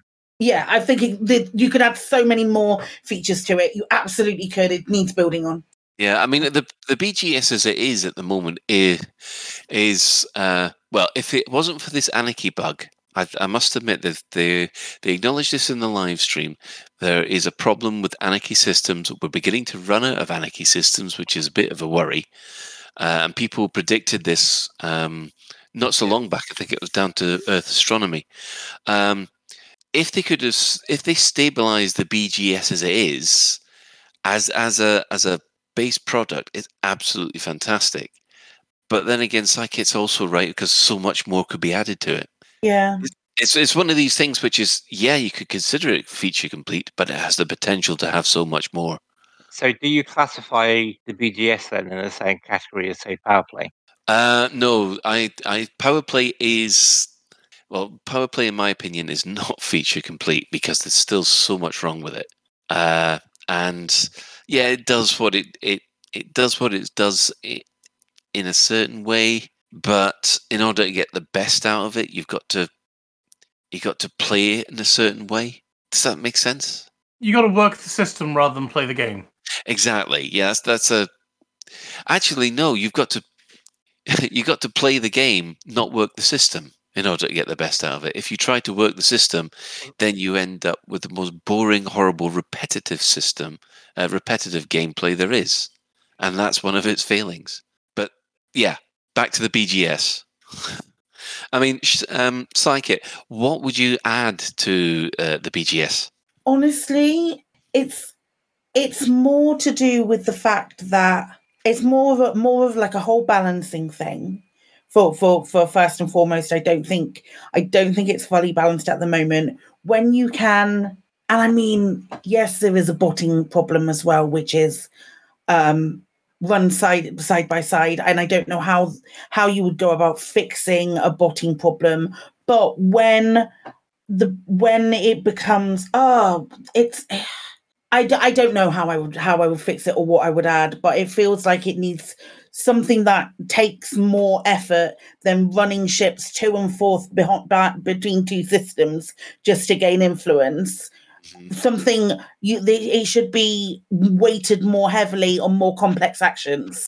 Oh, right. I see what you mean. So um, just try and mix it up a little bit more then. Yeah, yeah, yeah. And as as Clement says, a faction in a boom state with in- infrastructure failure should be offering more than three total missions in one sec- session. It's just like little little things like that where it where there is a lack of consistency um, with it that I have I have my problems to set with. Understandable. Uh, Shan back on the BGS? I, when Si was speaking, I was thinking back to the Free Lave War. You know, Mhm. when the Lave system was under attack, and there's all sorts of stuff going on to try and defend it and take it and stuff like that. And I remember that was actually quite a memorable piece of using the BGS for something, whether you wanted Lave free or back under uh, uh, Alliance rule. So I, I think when I said the BGS, that's the sort of thing I had in mind when I said the BGS, because I know it involved an awful lot of people putting an awful lot of time in Mhm. to get a system, and also thinking back to um, to Kai's initiative he did earlier on in the year. Um, sorry, the name the name slips um, my mind. Dark you know, where Wheel- he, it's the Dark Wheel Rises. the or Dark Wheel Reels, yes, yes, that sort of Wheel. game, yeah, turn the wheel initiative. That's right, Ben. So that sort of BGS stuff, I think, is a very rich source of gameplay, and I think that's what I was driving at. Oh, it, it has. It, it- it has certainly kept a lot of players in the game. Um, it does. It it has certainly replaced power play as, as what I consider as end game content um, because it's far more complex and nuanced. Yeah, I mean, oh, we're getting into. I, I would have, I would have preferred to see Power Play basing its powers off of BGS mechanics, kind of things, because it's like you've Oh. got two competing systems almost. Yeah. Um, yeah. Like, I- which I- didn't have to, but this, you know, that's just turning into other things, which I, I never quite understood why they've got that, because it's like, you know, how can to take Lave as an example, Hmm. you know, Lave is an independent system, yet it's still dominated by Edward Mar- Mahon. Yes, but, but you got to remember, power play is is a, a kind of secret war hiding behind the scenes. We might, uh, as as far as the Lave government is concerned, it's run by uh, the Lave Radio Network. However, behind the scenes, um, Edward Mahon's there pulling the strings, and that's some of the stuff that that go that Power Play is supposed to represent. They are two independent systems. The Yeah. apart from specific bonuses you can get for some factions, the BGS and the Power Play. Oh, the systems never mix. Yeah, they don't mix at all. And that's I, I just always find that weird how you can have an election and say, you know, you can go off and turn a federal system is now in the alliance or Yeah. in the is or whatever. But in Power Yet, Play, it's still under the command of Hudson. Yeah, exactly. And I, I just always find that weird. Yeah, and I know it's it's one of these um, it's one of these uh, anomalies which I don't think will ever get resolved. What with the the lack of focus on power play, but you know, I get. Uh, Mick Winston says that BGS and power play do mix. Um, you can have horse trading with power play groups apparently, Yeah. but uh, I, I mean, as, as like I said, some certain groups get BGS advantages, but I think there's only two of them. EIC doesn't. Well, Mm. EIC is not good for Patreus. Anyway, um, I mean, Ben, have you ever tried a base raid? Oh God, yes. What do you think to them driving around in the SRVs? Um, overly complicated, but fun to do with mates.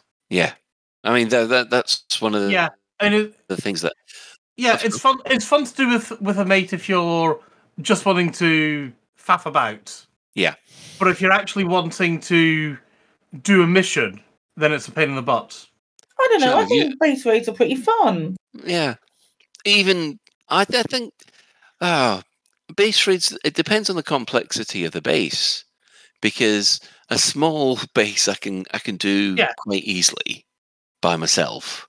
But however, if as soon as I start getting ones where I've got to disable bits before I can move on to the next bit, that's when you start needing a team, and I, th- I think that's by purpose. Mm. Yeah, it's by, it's by purpose. I agree. I mean, has anybody else tried the scenarios? You know, with the installation attacks and defense. Oh yeah. I mean, do you prefer those? When they when they spawn, Ah, uh, yes. I suppose that is that is a, their downfall, isn't it? yeah, they they could again. It's one of those consistency things, isn't it? I think I think they're really clever um, when they do when it does happen.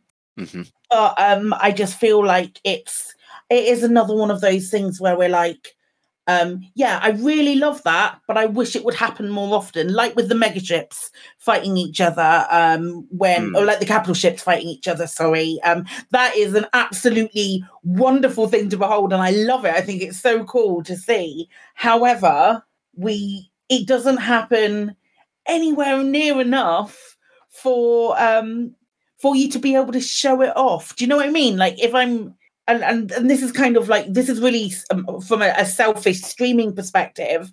If I'm like, oh, let, let's go and do this. There's a Federation faction there, or there's an Imperial faction that we're fighting. Go, let's go drop in on a high. Maybe a capital ship or a capital ship will spawn, and then I've done four high CZs, and one still hasn't spawned, and I'm like, no, I promise you, it's really fun. it's a really cool thing. Yeah, so it's, uh, I pro- I probably agree with you on this one. Is we need some kind of notification that these things are happening.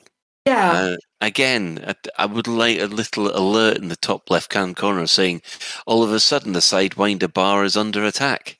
Do you want to? Uh, you've got 15 minutes for for you to head there. like you have an allegiance to this faction Mhm. um this faction this place here that this faction owns is being under attack just a little beat thing you're in the vicinity go and help them out if you want you don't have to but then it gives you just that um it's the that emergent gameplay I genuinely Yeah. made quote marks with my hands then yeah, that that would be yeah, that would be great. Um, Shan, I think actually, um, leaving aside the out of game tools and things like that, I think actually the trading system is pretty much done. I mean, yes, you can always say, well, we should be able to get prices from um, out of system and all sorts of stuff like that. That's kind of a feature, but actually, for the way it works, I think the trading system Yeah. is pretty much there. Well, I mean, that's the thing. I mean, it does actually show you all the prices and where goods can be bought and sold, even just by going to the market these days. So you you can actually, if you're in if you go to the selling part of the market, you've got all the commodities there, and it'll you can then list, find out where those uh, commodities are bought and sold. And- Yeah, what I was thinking of it was almost like the the Inara Mm. um, or the EDDB functionality where you you can you can look at right. I need to buy hundred tons of robotics, and you put it in, and it takes you to the nearest system or something like that. That would be a feature that would be welcome. But I also think it would take the skill away from using the trading system. Yeah, So, I, yeah. I mean, yeah. I, I, to tell you the truth, I, there's not apart from adding more goods. I can't really see what else they can do about the trading system. To be honest, If, if you wanted to have, if you wanted to use the skill of finding a trade route, Hmm. I think we're putting us there. I mean, you can use EDDB and look for commodities and trade routes, so you can do out of game tools. But it, although I'm, I admit I use them sometimes, but they do take the skill away from using the trading system as it was designed. If you use them, so I think I'd be. Uh, I'm a little bit reluctant to say um, add that feature to the game because I want there to be some degree of finding your own secret profitable trade route and uh, not Yeah. doing it out of game. okay. Um, Psychic, have you got one more?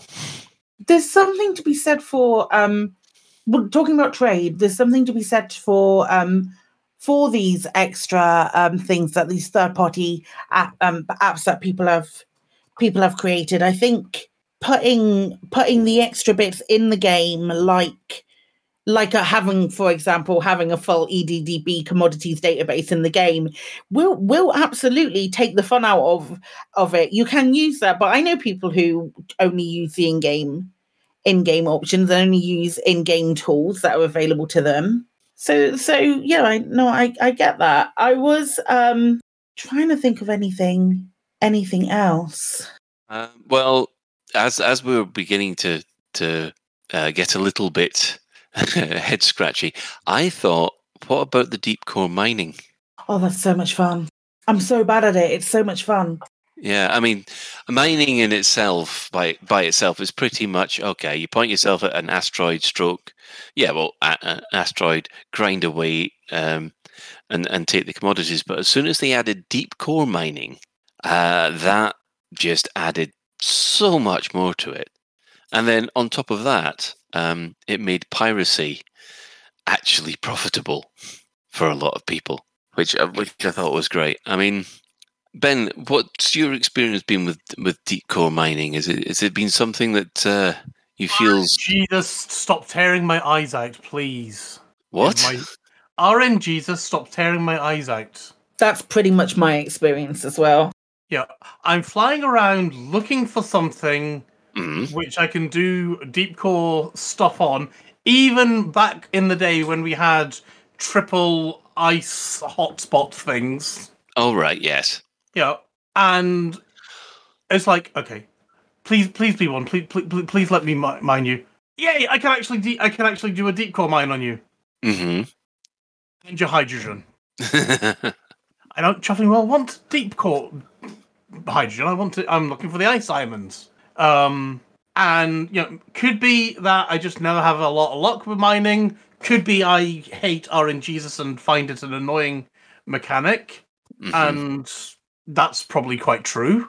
Um, I prefer, and because of that factor, I preferred actually if I'm if I'm going fishing, I'll go fishing, and I just I just wind up using my uh, beams. Hmm, Uh, and if. I found if I found an abrasiony thing that was worth it, or even a deep core thing that's worth it, sure I'll do it, and it's fun. But going out exclusively deep core mining, It's just just find to- it's finding the things to mine Yeah. there.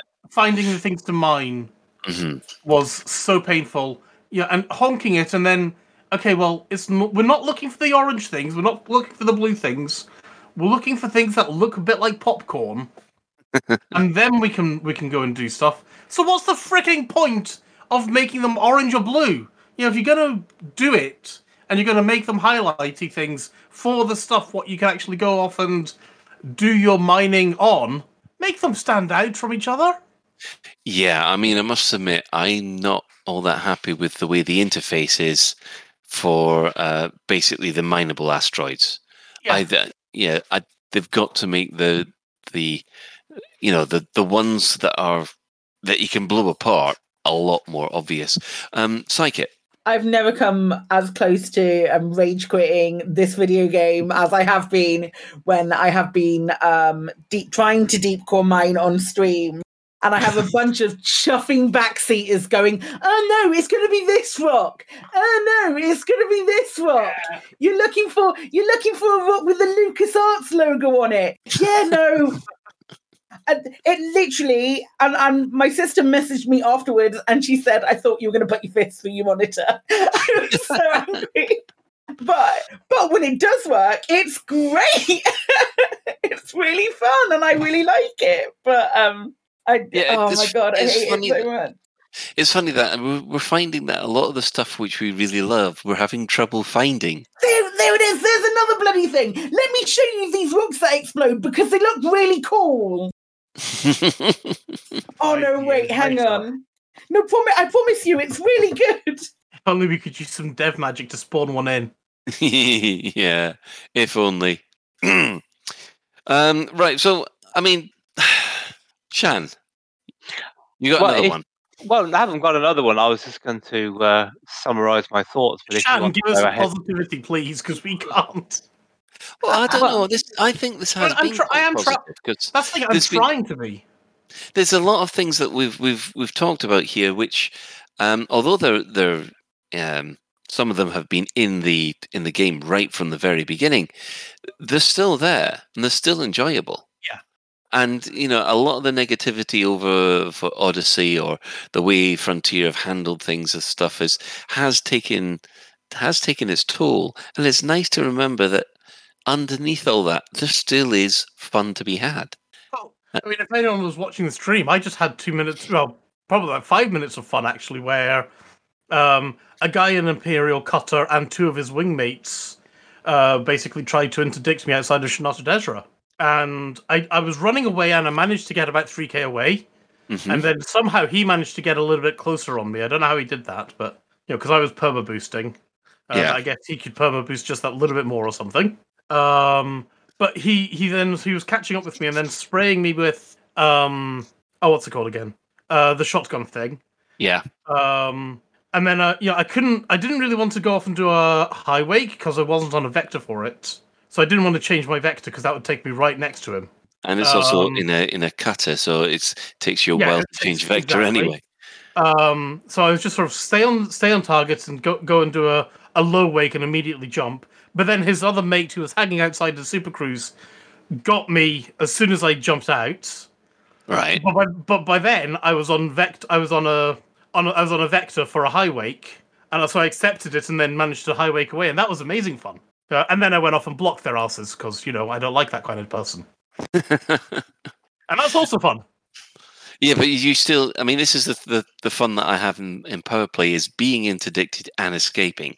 Yeah. and I, I, I absolutely love that. Uh, That's an, the actual process of interdicting uh, and then getting involved in in a scrap. I think is great. Um, Shan, yes, I've been listening to uh, what people have said, and if if you cast your mind back to the original question, which was, is Elite just a bunch of frameworks that have been stacked on top of each other, with most of them not being complete? I think certainly in the view of the crew of Lave Radio, I think it's pretty fair to say is that statement has been refuted because we've spent the last 40 odd minutes going through areas in which when we look at them in reflection, actually we're saying, yeah, they're pretty much done. Is there a load more to do? Absolutely. Absolutely. Can't dispute that. But I, I think there's there's more complete than we think there is. oh, I actually agree with that. Um, Psychic. Yeah, I I agree as well. The, the I think the thing for for the most part, I think the thing that we are missing now is the the the section where we the all these composite parts that are completed and are working particularly well.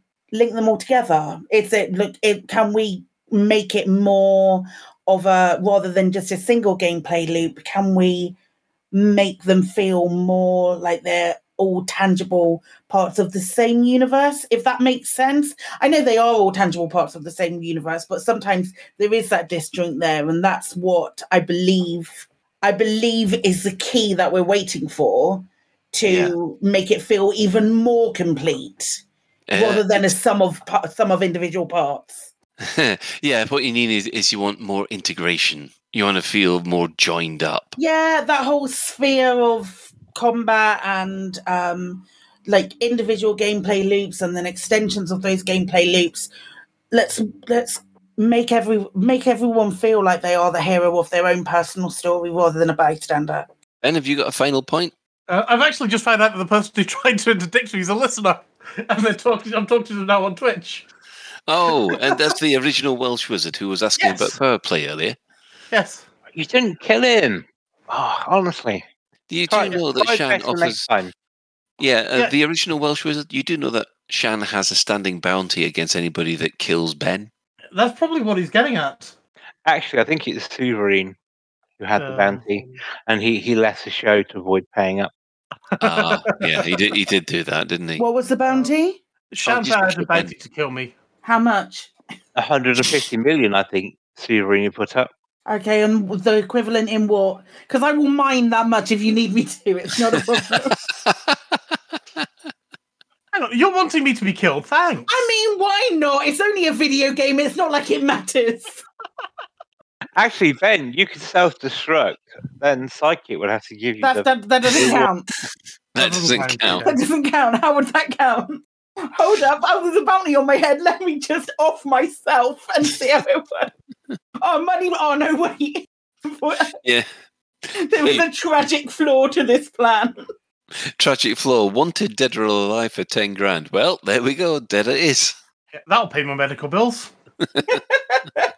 Uh, anyway, um, as as Shan says, to just to wrap up, um, when we actually go in, I know that we we bitch and moan about all the the stuff that's going on with the constant development with Elite Dangerous, but there is a core to this game that just drags us back every time, and um, that core is is certainly um, feature. It feels feature complete, and it is still fun and I guess this that's one of the reasons why we still do this.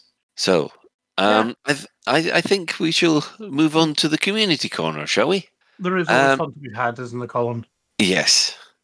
Well, first up, um, the anti-Xeno initiative have done it again. They have they have gone and shown us um, how to kill um, Thargoids in a various amount of ships, but this is the first time I've ever managed to see them kill a Hydra in an unengineered ship. Uh, and then on top of that, they managed to kill a Medusa with an E-rated chieftain too. Holy No. crap! I know, E-rated chieftain. E-rated chieftain. That's impressive. Yeah, we'll put uh, links to that in the show notes, so um, you'll be able to uh, be made to feel inadequate just by. Uh, Can they do it in an. E-rated ad? Can they do it in an E-rated adder? Oh, someone they- has already done that. Um, that's why I'm flying around in the adder in the first No, place. no, Remember? no, no, no. That, that's that was an A-rated, an E-rated adder, Oh, unengineered. I I'm not doing another top shift in a bloody adder. If some someone does it in an E-rated adder, I'm afraid that's it. I'm done. Ah dear. Um, on top of that, um, after our multi-crew discussion last week, uh, Ascorbus from the broadcast decided to see uh, how multi-crew would do. So he organised as many multi-crew ships as they could find. Now, um, we've given you his, his Twitch channel link here in the show notes, so you can see how he did. Mhm. It's, uh, it's certainly an interesting experience, uh, but you know, it was nice to see them try it. Uh, and finally, this is technically not an Elite Dangerous thing, but um, for those of you who are unaware, uh, there has been a project uh, run for the last, I think, 15 years to bring the previous game, Frontiers First Encounters, up to modern standards. Um, this is this is done. It's FF uh, ED3DAG. Uh, Catchy title. Catchy title, yes. Um, now, for those of you that uh, don't know about this, it's basically First Encounters has been updated for modern machines, so it will work on any PC after 2008. It uses updated 3D models and uses DX9.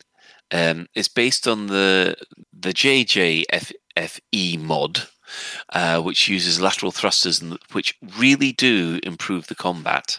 It actually makes the game playable for me, uh, and it, it's done by Andy J.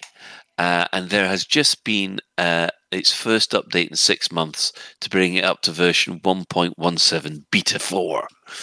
Um, has anybody else actually messed about with this uh, this version of uh, Frontier First Encounters?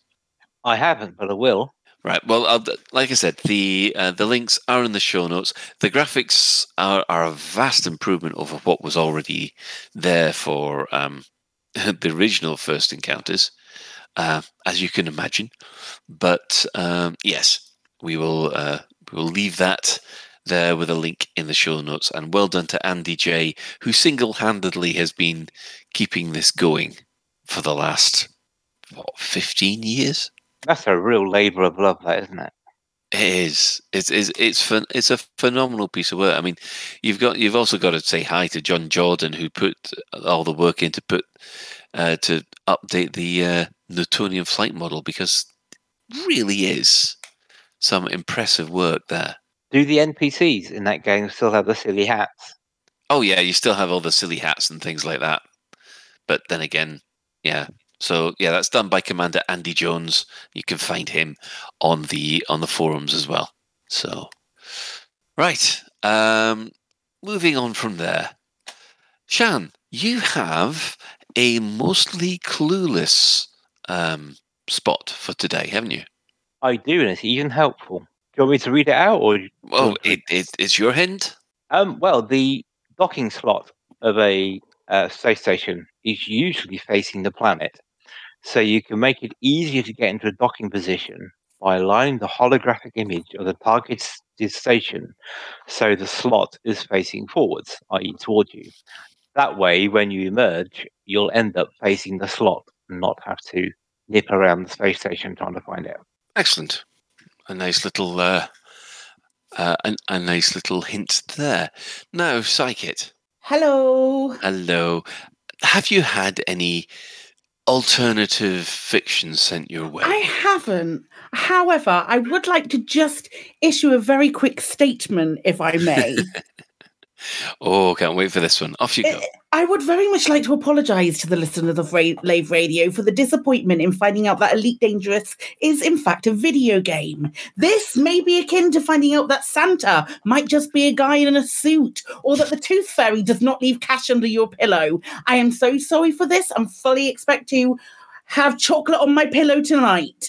However, For the record, Lave Radio would like to officially state that Santa may or may not be your parents.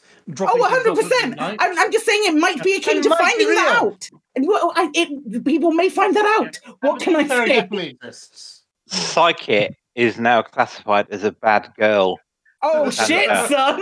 He's on the naughty list. you, sir, are about 15 years too late. There was some smut back there. They're just there. Sir, you could have said, "What a bad girl you are," and got people all excited. But no, I'm good, thank you. It, it seems that the chat room have now gone into shock. And I can't work out. I can't work out whether or not they've just realised it's a video game, or whether I or not right? Santa's not real. Wh- Where did this whole "it's just a video game" thing come from? By the way? I way? literally just said it like 20 seconds ago. No, I'm, no, I want. I'm just wondering why you said it. And it has psychic. Oh, Psychic. because who's, of hurt, money. who's hurt you? Everyone's hurt me. I'm very tired. So, so hold on, sorry. So, since you've just gone and declared this, it is just a video game. Then there's no such thing as Lave Station. So really, the show is now three forum dads and a girl. For a God, no, there, there's a there's a um, horrible sitcom name, isn't it? Oh my gosh. anyway, sh- shall we? Now that that Psyche has managed to vent and and unleash God, no, seriously, send me smut. and there's Yes. another clip. Yes, so Psychic needs your smut. Only you can help. Psychic needs your smut because she's a bad girl. Is that what it- Wow. Jeez, what? Van Otto, which blue pill are you suggesting people take, especially if we're referring to psychic smuts? Jesus Christ. We'll miss Ben next week, won't we? No, we won't. Ah, but we can always reload. Anyway, ah, let's talk about a dad joke. Oh man. Lenin's are technically Ed's fluid. Mm, right. I don't even know where to go from that. Any other businesses where we're going? That's a good place to go, isn't it? Yes. oh, great. On the subject of the Blue Origin has sent Captain Kirk into space. That was a Uh, great segue, Colin, wasn't it? We went from Smut to Blue Origin. Blue Origin. yes, they've sent Captain Yeah. Kirk up in the penis rocket. Woohoo! Uh, um, yeah, yes. really so, um, pardon? Was that really just the past couple of days? God. Yeah, it was. It just feels like ages ago, even though it, it only happened. I mean, I was talking with my wife earlier, and every day is just blurring into the other at the moment. I'm getting so lost. Yeah, yeah.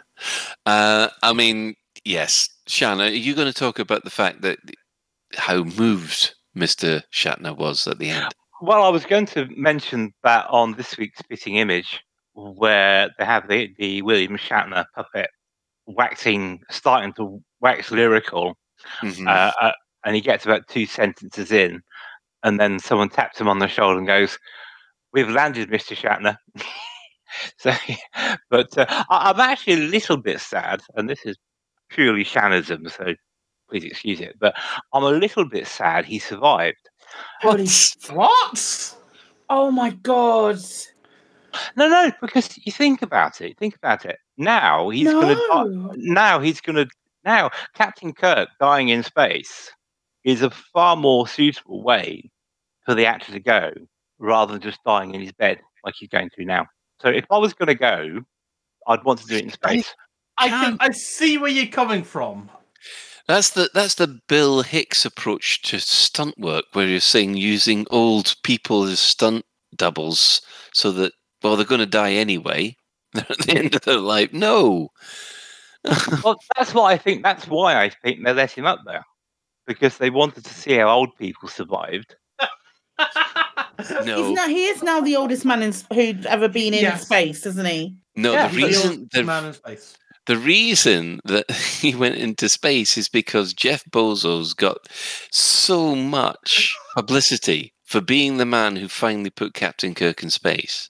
There's no way any other marketing person can come up with something better. Yeah, but he could have been the guy who killed Captain Kirk as well, and he just Yeah, but blew that's it. my I mean, both of those things would have McDonald. generated like hella Bezos money, so it's okay. Oh yeah, I I get the feeling, that, as Colin says, the only reason why he's put up there is so that Blue Origin got some publicity.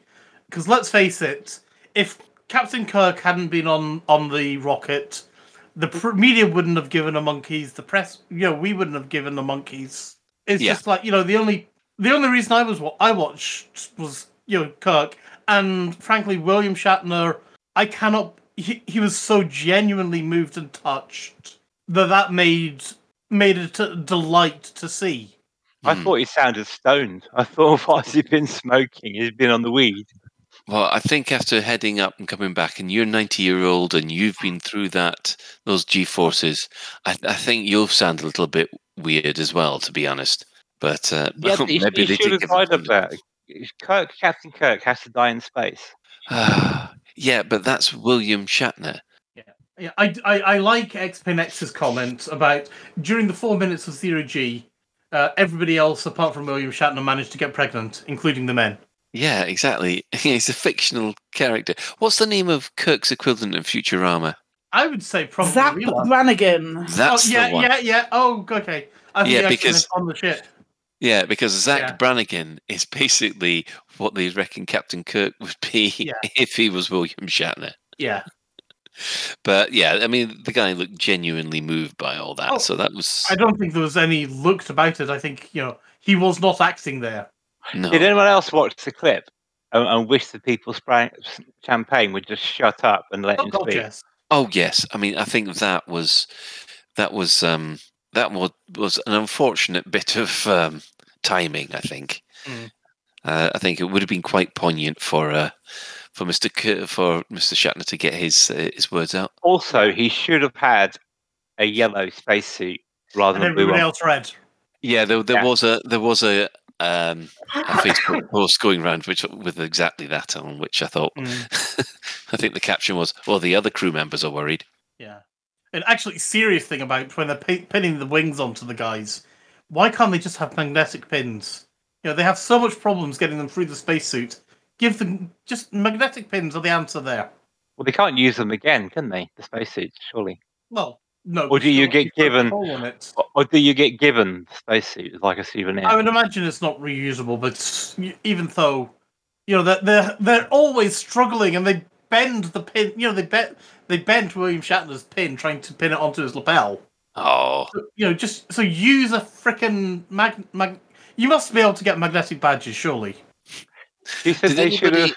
right before this goes off off Yes. really off topic? Did anybody have any other business? Oh, I was going to make a comment, Colin.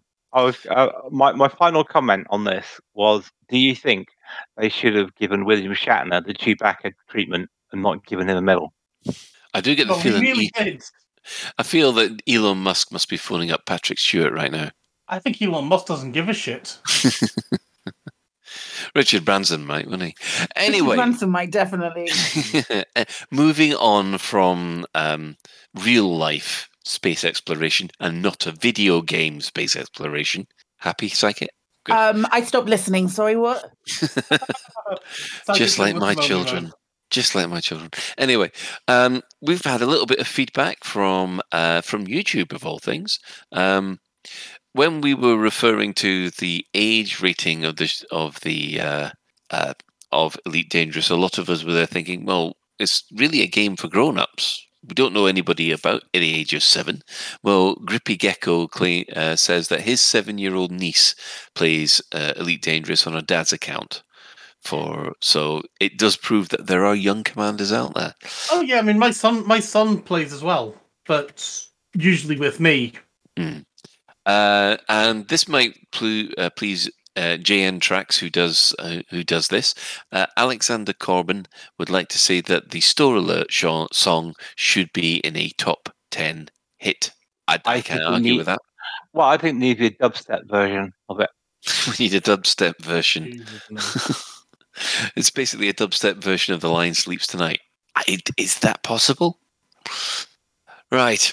Okay. So I think it's time for uh, the shout outs. Um, first of all, we're going to shout out that, guys, the Dockers are doing a charity Christmas special. If you want to be involved in that kind of filth, there is plenty of, of tiers that you can apply for, and you can go to justgiving.com slash team slash beyond dockers to find out. Um, our sister station, Hutton Orbital Radio, it broadcasts on a Thursday at 8.30. You can tune in at twitch.tv slash Hutton Orbital Truckers, all one word. Or if you just want the audio, you go to radio.forthemug.com. For the discerning commander that likes a bit of CQC action, check out the CQC Discord at discord.me slash Elite Dangerous CQC. And we're also giving shout outs to the following Elite Dangerous podcasts which have appeared. Uh, so that's Alagrab AM, the Black Sky Legion, who do space sims and real life science. Uh, the Canon podcast for Spanish speakers is the Elite Cast. Uh, Fatherhood podcast, Flight Assist. Who's on this week's Flight Assist? Uh, Brother Sabathius, and the next week is our 50th episode. I say next week, the next episode that comes out will be our 50th episode. Excellent. Um, we've also got the, the guard frequency. Um, hellos to the loose screws. Stay cheesy. Uh, New worlds, which are zero prep, which with uh, Ed, Kai, and Suverine. Uh, we have also have Squeaking Fuel and System Chat. Um, I mean, for those that want a literary discussion about sci-fi and fantasy books, then there's the Data Slate podcast with Commander Stroud. And following this, we do have the latest Galnet News Digest as provided by Commander Witherspoon and Commander Beetlejude. So thanks to everyone who's chipped in at the Twitch chat. And have you had any in-game commanders apart from um, that Welsh fella? So I've had I've had that Welsh fella and his mates, um, and I've had Crumber uh, saying hi to me. Yes. So that's the original Welsh wizard. So hi. Why did you miss him? No, he, he he nearly didn't miss me. Uh, and we'll also say special thanks to Commander Tokuso, who created the music for the introduction of the show. Um, but that is it for another episode of Lave Radio. If you'd like to get in touch with the show, then you can email info at Lave Radio, hit us up at facebook.com slash Lave Radio, tweet us at Lave Radio, or you can join our Discord server by going to discord.io slash Lave Radio. We have a TeamSpeak server where commanders come to hang out and chat, and you can find that at teamspeak.laveradio.com. Now, do get in touch if you have any questions or if there's anything you'd like us to discuss in a future episode. Um, Shannon, wasn't there a, a, a question that you wanted to ask? What is the the worst combination of ship and skin? Uh, yes, I was going to suggest people post screenshots of the least tasteful ship and associated skin and or kit. So basically, what is the most chavvy crash through Halfords max power abomination of a Vauxhall Nova people people can come up with in the game? There we go. Um, so yes, if if you would like to contribute to that, obviously drop us a line at info at laveradio.com. Everybody turn up in your, your ugliest t-shirt competition. Um, so Lave Radio, as you've heard, has been li- recorded live on a Tuesday evening at 8.30 and streamed out at laveradio.com slash live. Um, well, thanks to Ben, thanks to Psychit, uh, and thanks to Shan. And special thanks goes to today's tech specialist, the Chris Mark IV. Um, until next time, Commanders, fly safe. And if you can't do that, fly dangerous.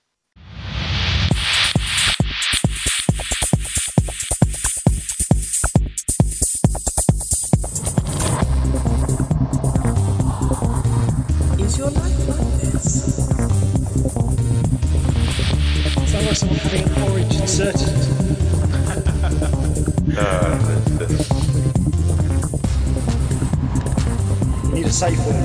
Space can be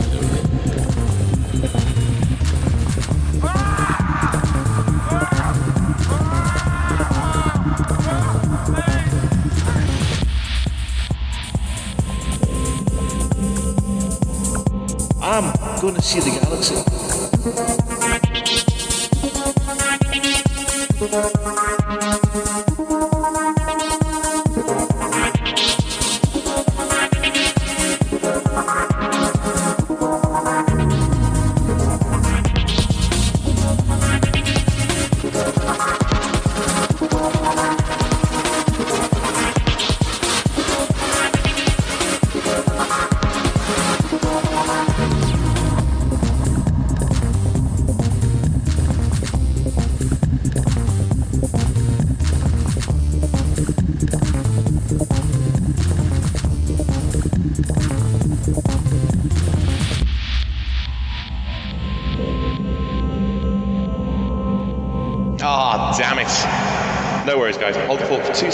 Be right back. Remember, this is the show where good ideas come to die.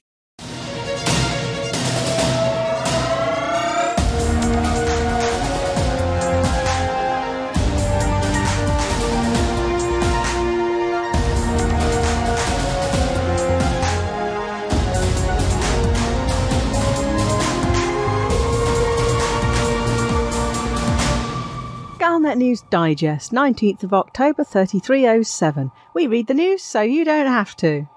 In this week's news, Nova confident of stabilising stricken station.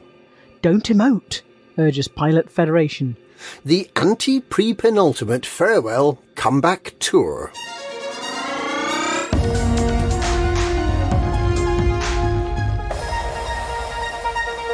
Nova Imperium is said to be confident that the evacuation of Dyson City in Parisa, which was targeted by an NMLA bomb last week, will be complete before the end of the week. According to ACT, the bombing was carried out by a breakaway part of the so-called Theta group of terrorists, while the mastermind bomber known as Theta 7 remains in hiding. The terrorists have said they intend to completely eliminate the Imperial Duval bloodline, although in this case they failed to strike their target, the family of Hadrian Duval. Once the evacuation phase is complete, Nova Imperium will start repairing Dyson City, for which they will require large amounts of construction components. In other news, the Federation has arrested around 1,200 alleged terrorists, using the Proactive Detection Bureau to arrest people before they have committed any crimes. The Federation has, however, failed to detain Yuri Grom, and Grom has instead made off with one of the Federation's megaships. Following the success of the Colonia Bridge Initiative Phase 1, fleet carriers remain on discount until Thursday in the Alcor and Colonia systems. The 35 new megaships are expected to be deployed on the 28th of October, but it's not yet clear what phases 2 and 3 of the initiative will involve. Orion University has thanked commanders who helped locate its missing Scrivener's clan dredger says it plans to evict the current operators within the next few days.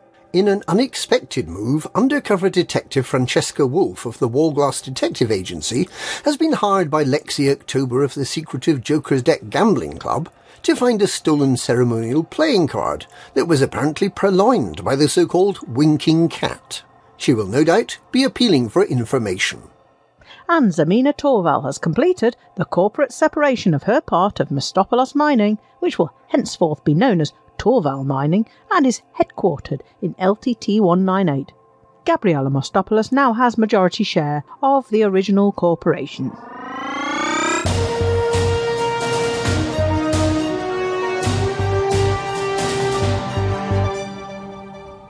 Engineers working for the Pilots Federation have urged commanders not to attempt any non-verbal communication after a number of hospitalizations.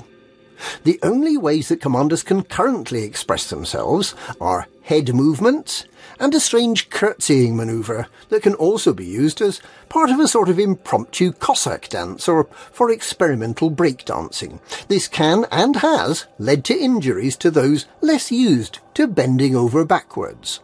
The Pilots Federation had hoped to start rolling out a new set of useful hand signals this week, but have had to delay the deployment after a number of test subjects sustained injuries while attempting to salute too vigorously. In addition to the salute, commanders will be permitted to agree and disagree, signal stop and go, as well as pointing, waving and applauding.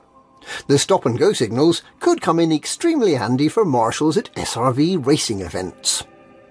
Conveniently for those who have trouble interpreting hand signals, the excellent Supratech wraparound heads-up holographic display incorporated into our suits will interpret the gestures for us, along the lines of Commander Beetlejude pointed at the mission target, and Commander Wotherspoon applauded Commander Beetlejude's ability to point out something that's completely and utterly obvious.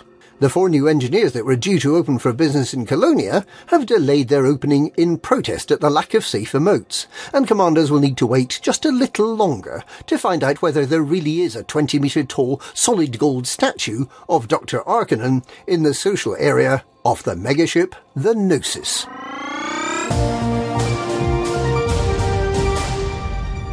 Scribbling senator and chronicler of the life and times of Lady Kahina, Salome Loren, Commander Drew Wagar, has announced that he is about to retire again, but only after he completes his farewell tour of all 400 billion stars in the galaxy. The publicity crazed senator plans to livestream his entire tour to his many fans and followers from around the galaxy and to reminisce about how much better things were back in the day when everything was in wireframe and you had to load the program for your ship's navigation and trading systems from a portable cassette player. Galactic leaders gathered round to celebrate his departure and to wish him a safe journey on his tour and a happy and potentially final retirement. And that's this week's Galnet News. Galnet News. We read the news so you don't have to.